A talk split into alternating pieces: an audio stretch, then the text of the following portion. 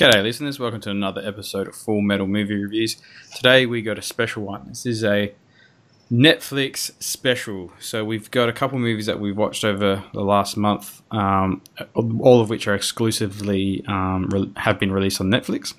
And we're going to have a bit of chat about those films, um, and in particular the model of Netflix and whether it's just pretty much the new straight to video sort of market. Um, with me to discuss all things Netflix, that's pretty, that's a tongue twister, is uh, Anth. How are you, Anth? Yeah, pretty good, Sam. Uh, thanks for having me back after locking you up in the garage and taking over the pod a couple episodes ago. So, cheers. Uh, that's all right. This was, was, a good break from the wife. And also, we got a third uh, guest this week, and it's Davo from Sydney. How are you, Dave? Hey, mate. Yeah, pretty good. Pretty good. That's good. Glad to be back. Ah, it's been a while. Been a while. All right, guys. So this week I asked the uh, my ex- esteemed um, colleagues to watch a couple of Netflix films. One of which was the Jared Leto vehicle, The Outsider. Um, this vehicle, a quick synopsis: it's an American. It's set after World War II uh, in the early late 40s, I think, early 50s. Uh, an American who is imprisoned in a uh, Japanese jail um, becomes friends with a Yakuza member, and it just shows his progress through the Yakuza once he gets out of jail.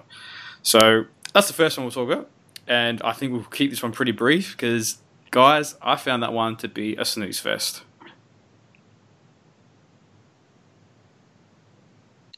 Yeah, well, I actually uh, fell asleep during it. Um, had to go back half an hour and keep watching. Yeah, absolutely right. It, it was a literal snooze fest. It tried to be like a um an artsy film, I guess, but it just didn't seem like a film. It seemed like a sequence, like a series of sequences. It was very the narrative was very I don't know loose. Um, the dialogue was a bit odd and misplaced, and it was just cut. It was just cut poorly. The, the story overall wasn't that engaging. What do you reckon about it, Dave? What's your initial thoughts? Um, I didn't. So when I when I say I didn't mind it and I thought it was okay, like I want that just to be understood in the context that I don't think it was a good film. Um, but I'm probably maybe not as harsh as you guys. I thought like um, it's definitely uh, it's definitely a Leto type movie. Like it just yeah, um, hundred um, percent. Yeah, like, like, that's the vibe I've start. I've I guess I got from it in that I actually really did enjoy a lot of the scenes, and I thought um, some of the sequences were really good. Totally agree. I think that it was a bit choppy in the editing, so it kind of not bounced out of context, but one minute you're looking at something, and the next minute it's like maybe progressed pretty aggressively, or a character's position's kind of now slightly changed, or something like that, and you're like, oh, that that just happen now? And um, yeah. So I don't know. It Leto is like I feel like I want to like him as an actor, and I feel like I want to think that he's a good actor, but that oh. didn't convince me that he is.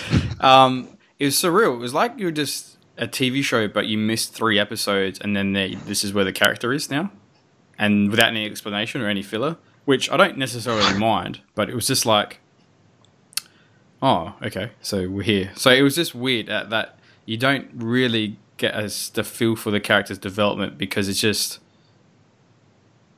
oh now he's doing this.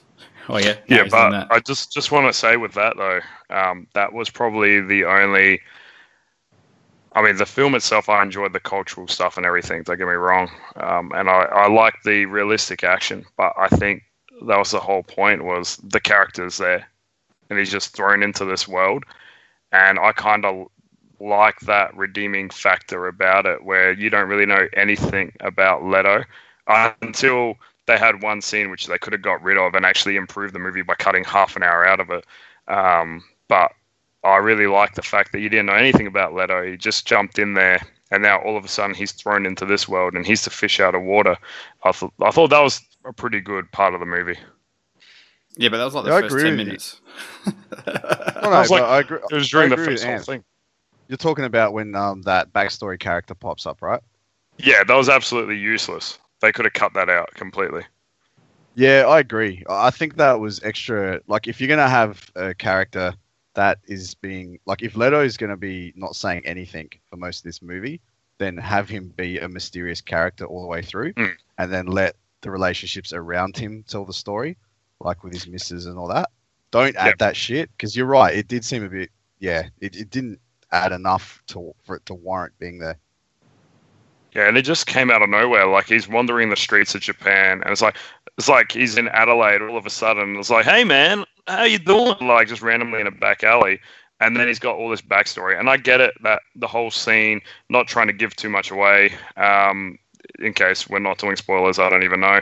Um, but um, you know, it was meant to prove his um, allegiance to the uh, yakuza, but he, I believe he already did enough of that. Um, so it was just it was just useless, and it's better not knowing any of that backstory about him because we you could piece it together anyway because it's such a freaking long film.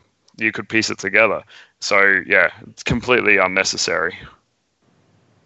Um, here's a question for you guys. Uh, you know when they cut the the fingers, right? Did they cut it above the knuckle or under the knuckle? It's a good question. Because Then they cut they cut it at the joint, right? Like Oh. they. so the the second one, like uh, the second thing above the knuckle, whatever that's called. Yeah, that's right. They leave a stub. Yeah. So, but is it the the tip or at that joint? Because my point is, if an, if you're a Yakuza member, right? I presumably you need your trigger fingers, and if you keep going down, if you keep giving fingers, and they're giving index fingers like and middle fingers, not given just like a pinky. Doesn't that kind of render you? No, they're Um, supposed to be pinkies, man.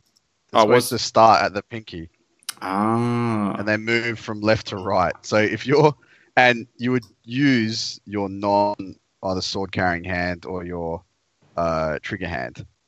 So for argument's sake, if you're right handed, you start with your left. And if you've cut off all your fingers, then let's be honest, you're probably not going to be in the Yakuza for much longer anyway. Yeah, yeah, that's probably Because true. you fucked up too many times. That's true. You know, the Yeah. first time I actually saw that was in um that I think it was that Michael Douglas movie, Uh, Black Rain. Black Rain, that was sick. Fuck, that was a sick movie about Yakuza. Sorry, I digress there. Yeah, Um, yeah, no, I'm pretty sure it's at the Knuckles, Sam, because I, I think they leave the stub. Okay. Well, okay. I mean, I don't mind the, the cultural things are pretty cool and about the tattoos and what they mean and whatnot. I mean, that's all pretty exciting. But um, I think what as a as a cohesive story, it just wasn't that good. to be to be blunt. Um, and the as you said, Dave, Jared Leto. It's hard to be. I find Jared Leto to be repulsive. Like I just have something in me that I just don't like his face or the way he acts. And Agree.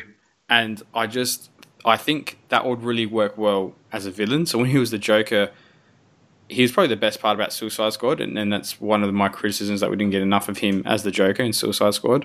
So I think he plays the villain pretty pretty well. Um, but to be a protagonist, See, I don't know. That, that was that was massively uh, divisive, though, Sam. I, I don't think everyone agrees with you on that about him and his Joker. yeah, but not everyone has my opinion.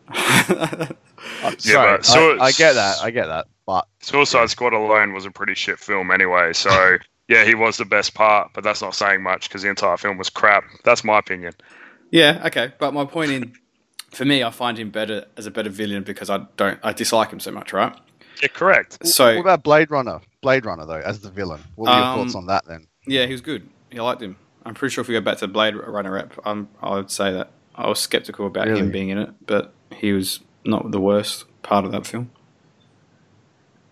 Um, I guess my point being is, yeah, it's hard to really get on board with him as a protagonist because you just want bad things to happen to him. I mean, he looks weird in this film, like skinny, and his face is like all malnourished. I know he's been in, Didn't didn't he look exactly like the Joker? Like it looked like he didn't have to actually put on any makeup to be the Joker. Like I think I messaged you that while watching the film. Like he, yeah, he looked malnourished. He looked like he just hasn't been eating. It's, he looks sickly, and you. I, I was actually concerned. I thought he was gonna like just pass out on set. He just, he just looks horrible. But anyway, I think I think you guys are onto something. I think you guys have actually pipped one of the greatest ruses of the Netflix library, and I'm going to call it now. This is a prequel story to Jared Leto's Joker, right? And that they're shoot they're, they're probably going to plan a sequel where that chick and the, the their kid gets capped by some bad guys, which puts him over the edge and turns him full blown Joker. That would be pretty cool. That's actually that's a pretty good idea. I'm into that. that's, back- it. That's, that's pretty good. I'm into that backstory. Um, j- in a, a little fun fact, um, his love interest, I forgot her name in this film, um, but she's actually Japanese Australian. So that was a bit of an interesting twist. So she was born in Sydney. Um, I don't know what Miriu or Mir- I can't remember her name in the film. But uh, Uh, yeah, Mayu or Miyu. Mayu. Yeah. So I thought she was actually uh, pretty interesting. Um, but again, I just I just found that relationship relationship odd. So they just looked at each other and they fell in love. Um, or it was just weird. It was just weird dynamic that they had. The chemistry She saw was, she saw a white guy and she wanted to bang him. Like that was the relationship, and they moved from that. That's, that's all it was, Love mate. that Gaijin life, mate. quite Gaijin life. All right. Well, this um this film, The Outsider, um has a an interesting perspective where if you go on Rotten Tomatoes, and I know Rotten Tomatoes isn't a good barometer or a, a good indicator all the time, but this has a twenty percent rating for critics and an eighty percent liked it score for the audience. So again, it's another case of disparity between the critics and the audience, but this time it's the other way around, where the critics thought this film was pretty shit and the audience liked it. Um, and I guess that's kind of how it found its way onto Netflix because I got a theory, but we'll, we'll talk more about that later. So, if you were perhaps if you were looking for something to do with your missus on a Saturday night, would this be a film you'd be interested to go into the cinema to watch? No, 120 minutes, man. Fuck. Oh, yeah, but you're saying that in the context having seen it. Mm. Like, if, if you'd asked us that question just based off trailers, I don't know. I might have, because my missus doesn't mind some of the more arty style films and she doesn't mind um, the different cultural focus stuff. So, to be honest, I actually, there would be a good chance, yeah, I probably would have gone to the cinema to see it. Because it the trailers would have had enough for me to do that. I mean, this is kind of like in the in the genre of like artsy gangster film, I guess. Have you seen uh, um, Ryan? I think Ryan Gosling in Drive or Driver, um, and that other film he's done, Only God Forgives, where it's kind of like a slow pace sort of. Uh, That's gangster what, film. yeah, yeah. That's the comparisons I was drawing when I was Yeah. when I was actually Yeah. watching it. I was like, Ryan Gosling kind of did this better, but in just as a in, in another difficult movie. But the th- my, that's my point, I guess, is that Ryan Gosling can hold um, the camera with, and and again, they're, they're very similar. That there's this, they're not really a lot of dialogue, and it's kind of slow pace. But Ryan Gosling can actually hold the camera, um, and he's a bit more of a engaging protagonist, more charisma about him than Jared Leto, pretty much. Well, just a fun fact on that, Sam, is Jared Leto was the third choice. They had uh, Michael Fassbender originally, um, but then there was a director change, and then Tom Hardy was the um, the second choice, but then he had to depart. Um, so then they went with Jared Leto. Um, Oh, that- so that yeah. might get rid of your theory about the Joker, Dave. Sorry, but um, uh, I. But when you look at those other two, like uh, I don't know, Tom Hardy maybe might have been a little better, but I just think Jared Leto was phoning it in. He can't. He doesn't have enough charisma to me to carry a Mhm. film. He's a, he's a supporting role. He's kind of like the Joker. He comes in, he's crazy, disappears. That that's the type of character uh, that Jared Leto plays for me. Yeah, he's not a leading man. He's more of a character actor. Sort of disappears into like a obscure role and pops up in the film for like twenty or thirty minutes, and that's it. Mm. All right. Well, anyway, so that's my point. Is it wasn't really well received by critics, and uh, this thing was picked up, I believe, by Netflix for distribution. So, the other film that um, I requested everyone to watch um, was Annihilation. So that came out, I think, last week or the week before. and that was a sci-fi thriller, um, pretty much based on the book. I think it's called Annihilation, perhaps. I'm not sure, and it's um, set on the premise that there's this environmental disaster in the sense that a portion of America has been, um, I don't know, what would you say, blocked off by this weird shimmering sort of. It's like a circumference or a diameter, um, and inside is an alien who is mutating um, the planet Earth and terraforming it into something unique and different. And uh, the USA sends in a group of, scientists to um, basically find out what's going on and get some data. They sent in a couple teams before, but nothing's come back. Um, so they've tried something different by sending in female scientists as opposed to a male military team. And um, through the course of that scientist expedition inside the, the, the middle of this sort of uh, shimmer or dome or circumference or this basically this terraformed area of the United States, they find that it's an alien, actually an alien invasion. Now, again, this wasn't a straight sci-fi. It had did have some thriller elements, a few jumps, not many. Uh, not a lot of action. It was more of an artsy, slow burn as well. What did you guys? What do you guys think of uh, Annihilation? Um, oh, Anth, did you see this one? I did. Yeah, so I watched this last night. Um, well, I'll let you go first, Dave. Yeah, okay. Um, so I was pretty conflicted actually with this because, um, again, this was another one that I saw trailers for, and I was like, oh, this could actually be a pretty sick film. I was I was on board for a lot of it, and I found this to be more boring in parts than um, The Outsider. I the thriller elements when they happened were really cool, and that thing with the bear, like, was actually one of the most disturbing things I've seen in, a movie. And I was like, "Fuck!" Like that was that was pretty epic. Um, I, I, I got most of the themes. I think. Um, I know some YouTubers seem to get pretty deep into some of this shit, but I think they're pulling at straws here. But um, I think it was shot pretty well, and I think thematically it was pretty great. But just the pacing just sort of killed it for me.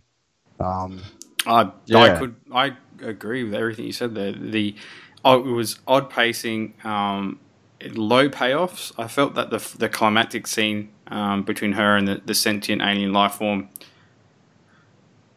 was bizarre, um, and the grenade that the one grenade wiped out everything. I thought mm, it, was, it wasn't didn't have a really satisfying conclusion. The story. Um, I know at the end she's like, "Well, how how do you know that you're the original person?" There's like a twinkle in the eye, and it's like, mm she might not be. You know what I mean? Like, it's just a bit yeah, that was a cop out, man. Yeah, That was like it, I don't think that was ever meant to be. There's there's nothing that leads you to believe that they switched. Do you know what I mean? Like the camera Yeah. stays on them the whole time yeah, exactly. in that room. There is no misdirection. Mm. And I, the other thing I found really annoying with this film is like, why did people, what when you're writing these films, do they know that they're wasting people's time by adding in stupid confrontations and, and conflicts? So they set a, group a group of scientists go out to explore what's happening, and when they're confronted with the weirdness of um, that video, um, the vid- there's a video of the previous expedition where they show the soldiers cutting up open one of their team members and the insides moving. Why the fuck would you deny it? Why would there be a person in that crew denying what they just saw? And then why would you Mate, is have that to a legit question though for this day and age? but like, how dumb? Like, what are you talking about? You're a fucking scientist. You just saw a big mutated alligator try to kill you. You've seen all this weird stuff happening, and you know, oh no, that didn't happen. That was a trick of the light. And then they had to have some some bullshit conflict. Like, who cares? Like, what are you fucking conf- like? You should all be on the same page. Yeah, we're in a fucked up place, and yeah, we're seeing some fucked up shit. Like, the the infighting between the the, the crew members was just the most redundant bore, batshit boring, cliched aspects of these films where it was just a waste of time. Yeah, so my thoughts on that was, and this entire film, um, a lot of the stuff felt very forced. So, including that. So, it always in these movies, you and I've seen a lot of fucking monster films and whatever. So, there's always that conflict amongst the crew, and you got to have some person who goes crazy and everything like that. This film was a simple story. It was a simple sci-fi film that was masked by all these fucking shitty CGI effects. I'm sorry, that bear looked like shit. I'm just saying, um, masked by all that crap. And they just made a simple story. They dragged it on. They put all these lovely colors and shit and tried to create something that was more complicated than what it had to be. So that's that's that. So that conflict you're talking about was just forced because it's one of the the things that needs to be in these genre films. That's all. I Anth, I don't think I agree with you in that it needs to be in there.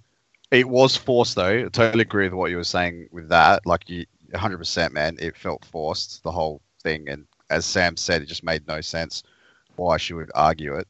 Um, and to use the term, I'm a paramedic. I've seen some shit trick your eyes at night time. Oh, that was like, bullshit. Are you there. fucking kidding me? Right? That But uh, bullshit. So- yeah, I But don't Dave, think they have would, to have them, man. I don't think I they would- have to have those. no, they don't. But I would accept it if that was the first thing they saw, and they like if everything was like the same, and they didn't see anything terraformed, they didn't see the Yeah, flower people. Yeah. um, they didn't see that massive alligator. That That's what all- Anth is saying, Yeah. though. An- Anth is saying it was forced, man. Like it 100% was. Like that. That conflict was rammed down our throat for the scene later on yeah. when she ties them up, and then there's the bear. Oh my like that's God. the only reason why you had Mm. to pre. Anth, we don't care about. We spoil everything. Not good. That's the that's the only reason why they had Correct. that there. Correct. It, But it- at least I was gonna say it, it, it, it, it pretty much was that for that reason. But I'm like, when that just happens, like, do people know that this is 2018? And when they're writing this stuff, people are now more the audience is more educated than ever. And if I can see that that's clearly a plot device for some later payoff or something, it's like who gives a fuck? In, in like you got to give us a bit more of a, a better story than just saying, oh yeah, they're upset and then they're gonna so we can get, give you a, cool sequence down the track. But the problem is is also that style of filming. So I really can't stand um, that exposition style. So what I mean by that is you've got the beginning where she's pretty much you know she survived, right? Because she's there and then she's telling everybody else what's happened. So everything is pretty much through her eyes. So you know that she's just, you know, she's rambling off the events, right? Um, so I've lost my fucking train of thought now. What were we talking about? We're talking about. Help me out, Sam. Throw me a bone. About just um, how the the narrative of the fi- of the film is is quite evident evident that it's just um, the the it's just been constructed to give us a payoff as opposed to telling a story. Yeah, correct. So the story. So essentially, she's telling that story. So what I'm trying to say is, as an audience member, you you already know that okay, everyone in the crew is dead, right? So you already know this at the very beginning. And that's why I can't stand that style of, of filmmaking because it just spoils everything for you at the very beginning of the movie. And then it's just about how they die. So it's just they're just filling in blanks. And I think to what your your point is, yes, it's 2018. I, I think that style of writing is redundant. I think like they need to, if they want to captivate an audience, they need to stop treating us like we're like we're idiots, um, and start feeding us a story um, that would make more sense. Like, what would you do in that situation, Sam? If you saw a fucked up video, but you've already walked through this fucked up city, what would you do? Would you accept it? I probably would. Yeah, I'll be like, uh, yeah, that's fucked up. This place Yeah. is fucked up. Uh, let's just hurry up and get to that fucking lighthouse. Like, it would not be any sort of, oh no, man, I'm denying it. Like, what is there to deny? Um, is pretty evident from your experiences thus far. The fact that you can't remember the past four days, or the fact that you've seen a weird crocodile with alligator, uh, sorry, a crocodile with shark's teeth mutation. You've seen these weird flower people pop up. You've seen weird life, just weirdness, full stop. From the moment you've entered in, from the moment you are to that video. So why the fuck are you so fixated on it not being real? It doesn't make any sense. And it doesn't also make any sense that she's a paramedic and that Natalie Portman is um, like a scientist or doctor, and it's implied that she's like the best of her field. Like, it doesn't seem like that there's an appropriate justification for the credentials. Like, Natalie Portman seems to be the most, uh, uh, I guess, have the best credentials and the best justification to be there because she's has been in the military. She's a doctor. She specializes in um, bio, whatever fucking the cellular medicine, whatever it is. Where the others, one's just like a paramedic. One chick cuts herself. Like I don't know. It's just it was just odd. It was like I wouldn't I would have thought they'd gotten try to get the best of the best Oh, together. they they slipped that they slipped the info in. Like one was actually some sort of like engineer. She was like a electronic systems communications engineer. That was a chick Yeah, with they- radios. They The brought other that one ball was ball uh, in at the beginning of the film, um, but then they they slipped that information in. But then it was like everyone has got nothing to live for. That that was their other credential, which I thought was a bit was a bit bullshit. So do you know what's interesting though? Like when you talk about plot devices and how shit was really forced in this, and the pacing was really poor. When I look back at Garland's films, and I'm thinking about what I have seen, I've seen 28 Days Later, seen 28 Weeks Later, and Dredd. Um, 28 Weeks Later, eh, I didn't really get into that, but 28 Days Later, I thought Mm. was fucking awesome. Primo. Dredd was actually an awesome film too, and they were both fairly simple in their approach, and were pretty, um, I think, on point with like their this their script delivery. And he was a screenwriter. He's actually been a screenwriter on almost every film he's done. Um, there's only two he wasn't a screenwriter for, and that was 28 Weeks Later and Big Game. So I'm a bit surprised that he went from making two movies like that and wasn't able to effectively transition this book material to the screen. Like you got a guy that was able to get Dredd yeah, into a, a, a cult classic film. You know what I I know mean? what you're saying. Like yeah. Um, you, you, you expect probably a more polished and refined, refined product than what we got in this film. Um, and I think um, I was listening to some other podcasts, and I think what the issue is here, Dave, um, which is what is actually a good segue to my next topic. Uh, so basically, the producers of this film gave the director too much sort of leeway that he could tell whatever sort of story he wanted to tell, and he could leave it open ended and, you know, artistic, I guess, for interpretation. Whereas the money men wanted to, um, or the back the financiers, sorry, wanted to see a few, a few more hard edits to make it a bit more of a quicker pace and you know make it more, I guess, popcorny, like an actual sci-fi popcorn film. Producers won out.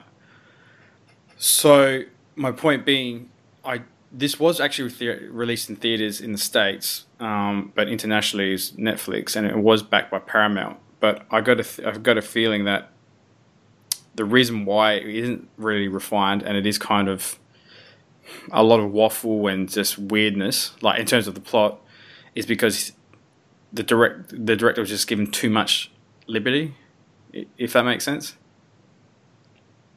Yeah, Jeremy Jahns, the other YouTube reviewer guy, basically he said that it, you know he had one word for it, and he just found it indulgent. So that that completely aligns with what you just said, and I guess that makes sense to me now. Yeah, his review. And it also makes sense that for a film that was made for about 40 million, which is pretty low by today's budget standards, that they'd completely sell this to Netflix because they probably, the financiers probably just wanted to get their money back because they knew that this was not going to make the money that they initially thought. Um, so hence why it landed in Netflix's um, hands. Can I can I ask you a question, both you guys here?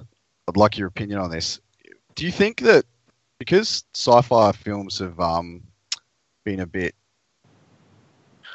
okay, sci-fi community has always been very supportive of a lot of sci-fi films that come out, and everyone sort of feels grateful for half decent sci-fi. That there's a lot of excuses get made for movies like this, and even Blade Runner 2049 to a certain extent, where like I've seen a lot of people, Sam, really like fucking take up arms in defense of this movie and trying to elevate it to something that it's not. Mm, Yep. Yeah. No. Yeah. I. I that's a completely valid You- observation. Hundred percent agree. Do you So uh, I guess my actual question then, from what I've just said, is: Do you think that the, it's time that the actual community stopped being um, so fanboyish and started being more objective about the stuff that they're producing for the sci-fi fans? Well, y- yes and no. I mean, the reason why they're so defensive is that we don't, we haven't really been in an environment that we get a lot of sci-fi films. So in the past, we only would maybe perhaps get one every three or four years.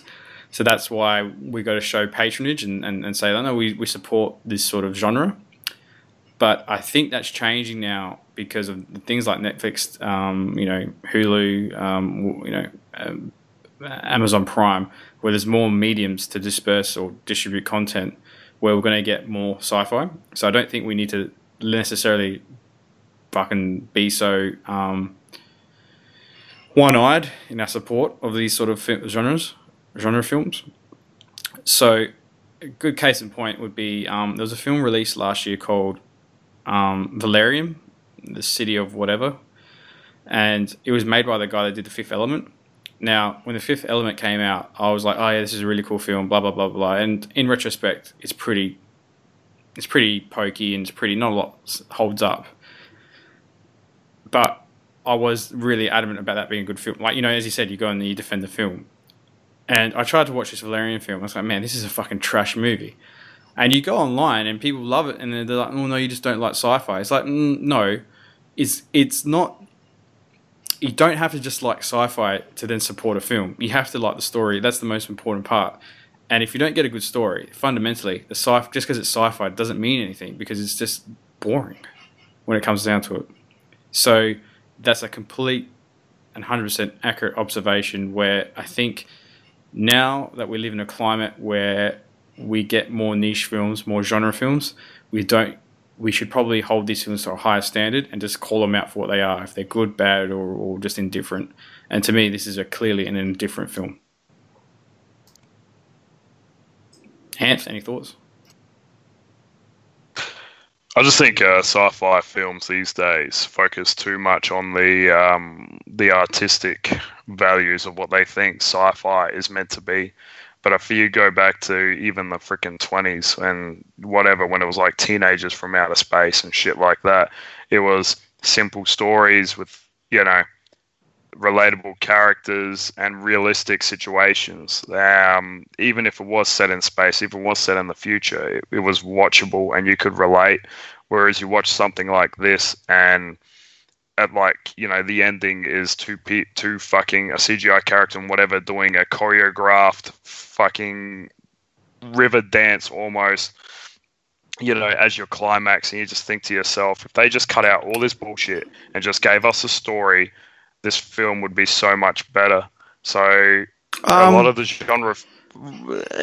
I don't necessarily agree with that because I think that in the past we've gotten some really cool um, artistic sort of thought provoking films in the sci-fi genre. So if you Stanley Kubrick's obviously you know that's one the Space Odyssey.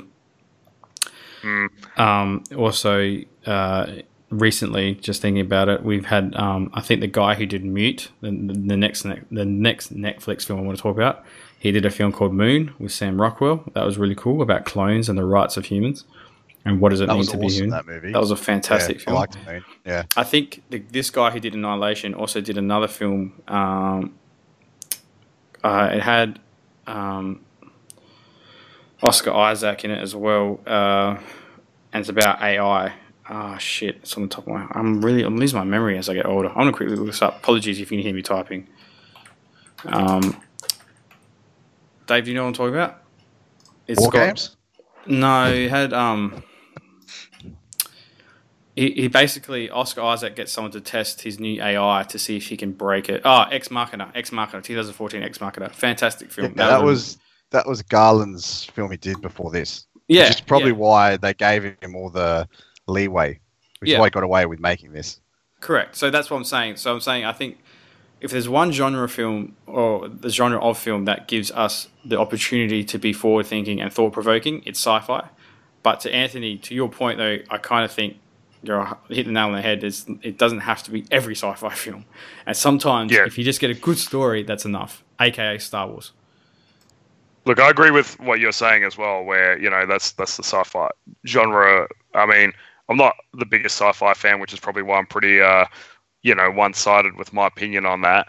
Um, but this film was definitely a case of way too much. And a very recent film that just came out, 10, um, not 10 Cloverfield Lane, The Cloverfield Paradox on Netflix, um, was another another situation where, you know, it was just way, way too much of this hokey shit um, and just not enough story. So, I mean, that's my opinion on that. Um, but again, that's from somebody who just jumps onto these sci-fi films not as a sci-fi fan, but it's just someone who just likes movies. So that's that. Take it for what you want. No, you're not wrong. I mean, like I said, it's all about it's all about getting that balance, and that's why when it's pulled off well, these films are remembered and they're almost timeless because they're not really set in any particular year or period of of, of man mankind. It's futuristic. It can always be forward, considered to be forward. So it's just I just don't think it, it just didn't come off. This this time it didn't come off. So I would say. I just, I, sorry, Sam. I just want to say one pro about this film because we we did say a lot of negative. Well, not negative. It's all fucking true. But I want to say one pro about this film. Um, I did like the uh, I did like the female characters because a film like this, if you had a bunch of army guys in there and they went down the route that they went, I think that would have just made the film like a hundred times worse. And I think having the women in there just brought a different perspective as to what a sci-fi slash horror action whatever could be. And I can't, I did enjoy that, and I wish we saw more um, realistic character development amongst those characters. So just want to throw that in there before we move on to the next film or next. Oh, no, in, in saying that though, in saying that, and sorry Sam, and I'm coming over the top. But Anth, I actually want to see the film of the army guys when they were cutting open the stomach. I want to see what happened to those dudes and why the um the what's his name Kane fucking decided to go phosphorus grenade suicide at the end. Because I actually pre- think that probably would have been a pretty cool move. That's the prequel, mate. That's uh that's in development now. Um, yeah, I, I don't have any issues with the female characters. I think they're. I mean, I think Natalie Portman was really good in this film. Um, it just just just felt flat. It was just tone deaf, to be honest. It just went for too many things, and it didn't get any of them. Um, but that's going to lead me to the next point. So you brought up the film Cloverfield Paradox, then another Netflix release that's been that came out, I think, in February, um, just after the Super Bowl. And here's my thing. Here's my theory that I got for you guys. So basically, Netflix has committed. Um, I don't know. I can't remember the figure, but it was in the billions for new IP, um, new content, and basically purchasing stuff. And it's doing this because it needs to obviously get its hands on as much content as it can um, before Disney comes online with its streaming service, but and to really keep its name as the premier or, the, or I guess the the number one streaming service worldwide. So, out of that, I think we're getting more quantity than quality at the moment. And I think I've got a theory that producers are selling films directly to Netflix that they know have zero marketability um, or zero sort of potential to get their money back. Uh, and the reason why I say that is the la- this 2018 in particular has been a really substandard year so far in net in Netflix film um, re- releases, and I fear that the brand itself or the Netflix the brand as a is getting, I would say, pretty close to being associated with mediocre, mediocre um, content as opposed to premier content. So, with that in mind, I've got a question for you. Do you think Netflix is now the straight to video online database where it's just a movie that's not good enough to be released theatrically gets a run in net on Netflix? Not yet. Not yet. not yet, but it's uh, it's definitely going that way. Uh, when Steven Seagal starts popping up in every Netflix original film with uh, Van Damme, then we know that it's uh, finally made it. I actually look forward to that. yeah, that would be that would be pretty cool. Fat Seagal and Van Damme just causing trouble. Every Netflix original film. Uh, Netflix original. Uh, look, I've only had Netflix for a few months, mm-hmm. uh, and I do enjoy it, like the Netflix originals, because the majority of that are you know that pop up are like horror films because they're cheap to make and everything like that. And you know, for that, for lower, like I think for films that don't need a budget, like Driver. Was it Driver? Is that the film where it's literally just set in a car the entire time? Yeah, yeah, yeah. That was a good film. I, like I, I enjoyed that. That was a good film, and you know you don't need to put much money in you know into a film like that. And I think when they they, they keep it simple, they can actually produce uh, fairly good quality films that would make it in the cinemas, but maybe not get not get such a wide audience because people wouldn't go for it because it doesn't have the blockbuster uh, appeal. Um, but then lately, this year, with all these big budget sci fi films, and I throw that Will Smith, is it Bright or Blight? I can't remember. Bright, whatever. Bright, I think it's Um, Bright. Bright. Bright. Yeah, I'll throw Mm. Bright in there too. It just feels like it just feels like a, a big budget film, um, but the the actors are kind of phoning it in, and and the this quality script writing isn't there. So I think if it keeps going this way, not producing, if they want to keep producing big budget films, they need to bring the quality up. Otherwise, yeah, it's just going to be yeah a direct to video outlet. It's interesting the the theory, and I think Sam, I reckon you're close, and I'm going to add a, a take on it, right? And you guys can come back and think if I'm wildly crazy, but I think uh, Netflix don't. Okay, first off, I don't think Netflix actually give a fuck about their movie library, and it's definitely quantity over quality. Netflix came to absolute the forefront and prominence with its series and it's all about the binge watching TV seasons and about getting people hooked. It's a subscription service, so they want people to be paying that monthly subscription so that they're lined up every year, year on year, to be getting in so that they can binge watch their TV series, whatever they are. And I think um, that's the, that's still the main driver for Netflix. And I think you're close, Sam, in that when you say they're trying to like scramble up all the IP, because the things they are mediocre, but the actual IP has a lot of potential, which is why I think there's so much um, division amongst the the fan base, because Netflix has all this algorithmic data on what people like, um, or what they give four stars to, this and that.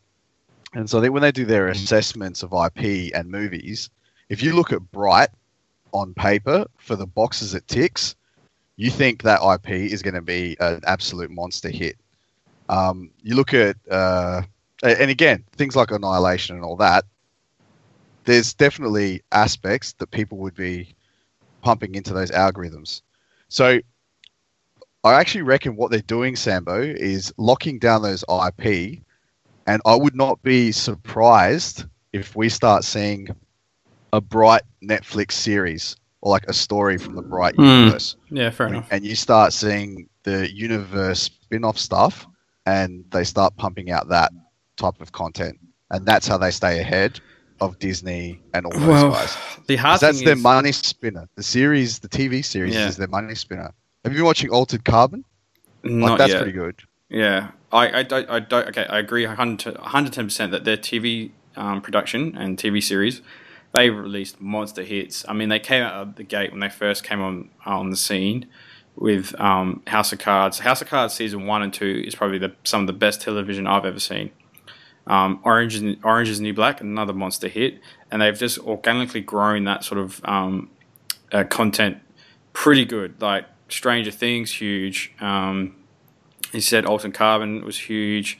Uh, the Sinner was like a you know true detective style film. Uh, sorry, TV series. that was cool actually yeah, actually that was pretty- really cool. Um, The other one about um, what was the other one about? Um, uh, about profiling of the serial killers by the FBI. uh, mindhunter Mindhunter, Yeah. fantastic. Um, so the t- the TV shows aren't are, are, are, are A grade HBO sort of quality. Um, that's can't dispute that they've they've gotten more hits than misses. I mean, then even their Marvel stuff was pretty like Daredevil season one was pretty interesting, and season two was pretty interesting, but it's kind they're kind of gone off the wayside now. And, I, I'm worried that, that that's the trend that we're now getting is um, as the as the producers and writers and creators of these Netflix series get known for good having good Netflix series and become more prominent, they then go away to another major player and develop their own sort of series elsewhere. Because they, like, if you look for it, for instance, I'll use the Marvel um, as an example. So Daredevil season one was really a quality. Season two wasn't too bad. Um, Jessica Jessica Jones season one was good. Um, um, Iron Fist was horrible, and then um, Luke Cage was okay in parts. It was a good half season. The Defenders was so mediocre; it was absurd. The Punisher is not Punisher; it's just so boring and mediocre. Jessica Jones series series season two is being negative negatively received. I haven't watched it yet, but apparently it's pretty just again boring and dull. So my point is, I think there's starting, there's a clear trend downwards, and they've kind of had more misses lately than they've had hits. And if you Uh, look at but dude, the Marvel universe though, I, how much of that is 100% Netflix, and how much of it is like forced direction from the larger Marvel brand? Um, I'm not sure. That, that, that that's not kind of my point. Is that I don't know what Netflix actually produces as opposed to what it buys the rights to. So my so with these movies, right? Okay, so Bright, the the film Anthony was talking about before, um, that that's gotten like, as you said, Dave. It's fans like it, eighty five percent sort of audience score to a twenty percent critic score, right? So you're right about the algorithms of fans actually liking it. But that film Bright, I think, was made by Netflix. So they put the money in to actually make that film, okay? But something like, say, the Cloverfield Paradox, I truly believe that they just bought the rights to that film. The producers knew it was garbage, so they then just bought the rights to have it on their product on their platform.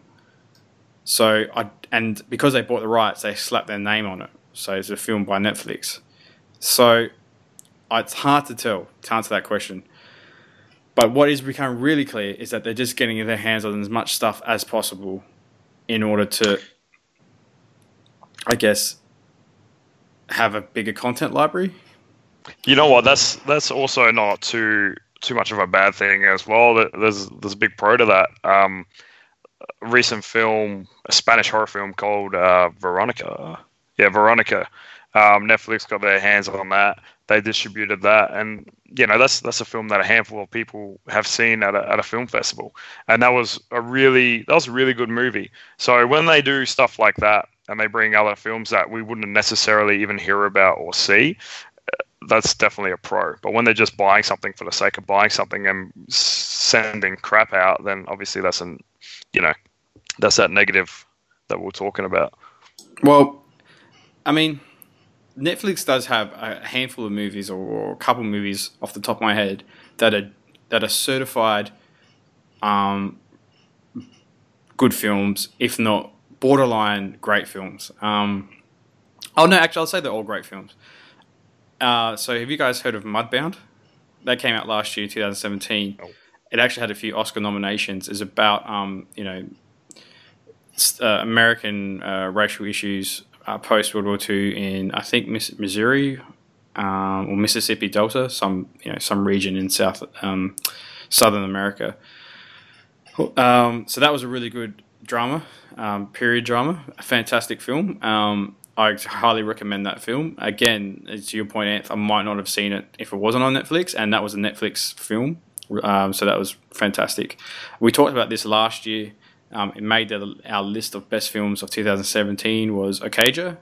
Uh, that's a South South Korean film. I think this one was actually made by Netflix, so they put the money into actually physically making it, and that was a, another fantastic film.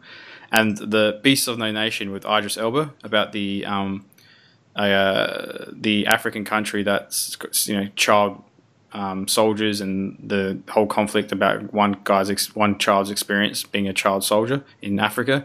Fantastic film, great film. Like I can't say enough about the, the uh, production quality, the story, everything was nail on the head. So I feel that when they don't do those genre films, that they actually have more success, and that's why I get what Dave's saying is that they got obviously algorithms where they go, oh, this is this the, our our viewers like these types of films, so let's make these type of films. But they just fundamentally can't pull them off. And what they're really good at is giving us stories that are rich in narrative and story. So Okja, Beast of No Nation, Mudbound. And that's not the direction they're going in. They seem to be going more in the genre sort of side of things. So Well, are they going more, or are they just going in addition to? Because I, Well, I don't know, actually, If they're good point. producing twice, like, who cares? In that, what I mean is, you you're paying for a subscription, and there's already enough good content on there that I actually don't really care if the rate is hyper accelerated with heaps of garbage. If the good content is still being delivered as is, right? And I'm a moderate user, so I mean, in the in the grand scheme of things, does it even matter? Like, what what's the is your concern or is your criticism potentially then? Are you thinking that it's a distinct direction that Netflix is actually going in? Whereas um, I think it's just in addition to. Okay, it could be in addition to, but my point is that the saturation um, is causing, it, you know, when you have a high standard, right, it's hard to maintain that high standard, it's hard to maintain those hits, right? But by adding more, you're automatically lowering that standard.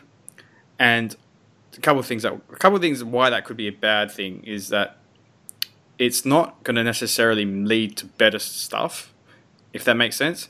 So if you're consi- if you're just making shit for the, sh- for the sake of making shit, odds are you're to get more shit, garbage TV shows and films. But if you um, keep the scope a bit more narrow and um, you know have more control over things, presumably you'd get better content. And that was why my point initially about when Netflix sort of came first on the scene, they had some phenomenal TV shows and they released some phenomenal movies. But now that they've widened the scope, it's just a gen- it's just becomes more of the same. It's all garbage, and I generally don't watch. Um, it's hard. It's like you just you just constantly. I mean, do you ever find yourself in that net, Netflix coma where you're just constantly going next, next, next, looking for something to watch, but there's like thousands of things on there, and but nothing seems to really get what your grasp your attention as something as a must watch. Yeah, but that's that's what Foxtel became, right? And that's all the bullshit. Um, That's my point. Kardashian, blah yeah, blah blah blah. yeah, exactly. And But I'm who- worried that, that gonna- Netflix is going to go in that direction Well, I don't think they will. content. Well, okay, they might, but I don't think it will be the sole. I think Netflix have they've got enough data and they've been around long enough and they got a big enough market share and they know what works in that they okay. They can probably make enough stuff to keep the masses happy. And let's put you on a pedestal and say that you have a higher brow level of what you accept as quality entertainment. And maybe netflix no longer becomes the streaming service for you which may be the concern which i could see an argument for sambo right? And okay. Yep. So then it becomes the new foxtel but then you're going to have things like stan and those other guys which are going to try and create their own content I mean, we've seen it, you know, YouTube, Amazon, everyone's got a streaming service. It's it's almost like a, a cryptocurrency scene here, man. Like everyone's got a fucking streaming service. It's going to be interesting to see who outlives them all when Disney comes on the scene. But what's do you think Disney ha- even has enough content to target the 30 to 40 year olds? Um, the guy has, maybe have a bit of excess cash and can actually that want to see shit regularly. No, but those thirty and to forty year olds probably have kids, and they probably want to get it for their kids. I mean, it's not necessarily. Look, what I'm trying to say is, I guess, I used to enjoy Netflix because it had that aura or perceived um, higher sort of quality standard, and a lot of the shows that they made were really good. Now it's not. It's kind of not the case. I mean, we might. I don't. Who am I to say, right? But I just feel that if if we just keep getting garbage for the sake of garbage, and they keep getting enough hits, misses, like the whole Adam Sandler thing, giving Adam Sandler the freedom to write whatever he wants. It's just it's just content for the sake of content, and at some point, their I don't know two hundred billion dollars worth of debt, whatever that absorbent amount of debt they've they're holding. They can't really. They're already talking about having to up the subscription fees to pay for this content. you know what I mean? So there's going to come a crisis point where the debt that they leverage pretty much all their IP against isn't worth the interest that they're paying, and it's going to either result in Netflix assets being sold, i.e., their you know uh, no, no, let's just say House of Cards gets to go on channel, I don't know, 7 or channel 10 or 8 for whatever reason. Does that make sense? So it, it's not necessarily a good business model. Yeah, but I think it's I think it's an underpriced service at the moment anyway. So I actually think they got quite a. I think they've been offering their services at a um at a discount to get market share. Uh, I think they've been. I don't know about aggressive. that. I think they've done an Uber, man. They've done an Uber. Look, what bucks. I know is I haven't said anything in a little bit. I want to get this out. What I what I know is that when all these uh, when all these streaming services finally crash, you guys are gonna keep coming to me. You're gonna ask me to rent you videos at the only video store that's still around. That's all I'm saying. Just throwing that out there. I can see it happening. I'm joking, guys. You can continue, please. Um, nah. Look, I, guess my point is, if it comes, if they, if if if this is the trend, that's cool. But I would rather have the good content over having something new to watch every second week. And if Disney, when they released their streaming service in 2019, it's not only going to have Disney films, it's going to have Marvel films. It's probably going to have the Fox library by then when they've acquired Fox Studios. It's probably going to have, um, no, it will have ESPN. So Disney owns ESPN, so it's going to have live sports it's going to have pretty much such a spectrum of things to watch that Netflix isn't is definitely you can see why they've made this move because they're they're worried about what's happening in the Disney space. So I think they should have probably maybe dialed it down a bit because realistically nobody's got time to watch all this TV or all this content that they're producing. Um, and when you see the new Star Wars live action TV series comes out on Disney Channel. Fuck, nobody's gonna give a fuck about Mud Two or fucking. I'm sorry, Mute Two or fucking you know um, how Orange is the New Black season twenty. Like, do you get my point? It's it's kind of just I think they may have peaked, man. No, no one agrees. Oh well, you know what? If they peak, they fold, and then someone else will come along. It's not really too big of a concern for me. I mean, you got to remember, I'm just a casual user who jumps on when someone tells me to watch a movie and uh, watches it. But when I get on Netflix anyway, because I got nothing to do and I flick through, I find myself flicking through for half an hour, going, "This is all bullshit." Turning it off and finding a DVD in my collection and chucking it on. It's just uh, to me it's a waste of money anyway. So that's my opinion on it. But there you go. Well, I think it's it's che- it's cheap. It's way cheaper for me to have Stan and Netflix as opposed to having Foxtel. Agree. Right?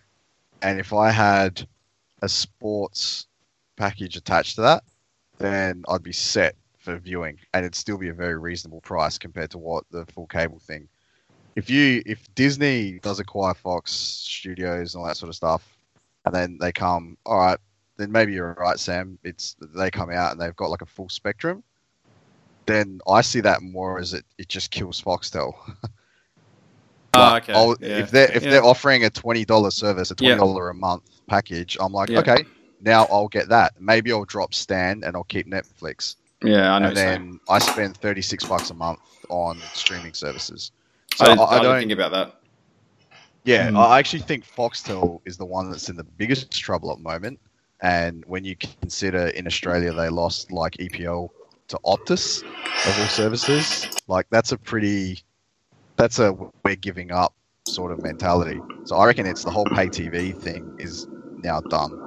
On demand is the new way. Is, is the new sort of uh, way to distribute content on demand. That's clearly the best way to do it um, because people live lives that are very busy and they just want to watch shit when they want to watch shit on their iPad, on their iPhones, on the train, wherever, on a plane, in bed. That's how they want to consume content.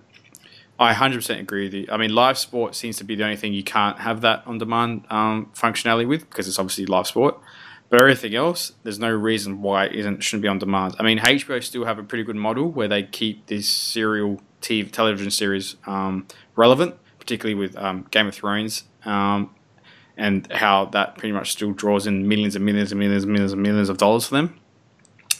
But I think that's now the exception to the rule because H the Game of Thrones is probably like the gold standard of television series, and that's probably one of the few exceptions where people will tune in at that time every week to watch.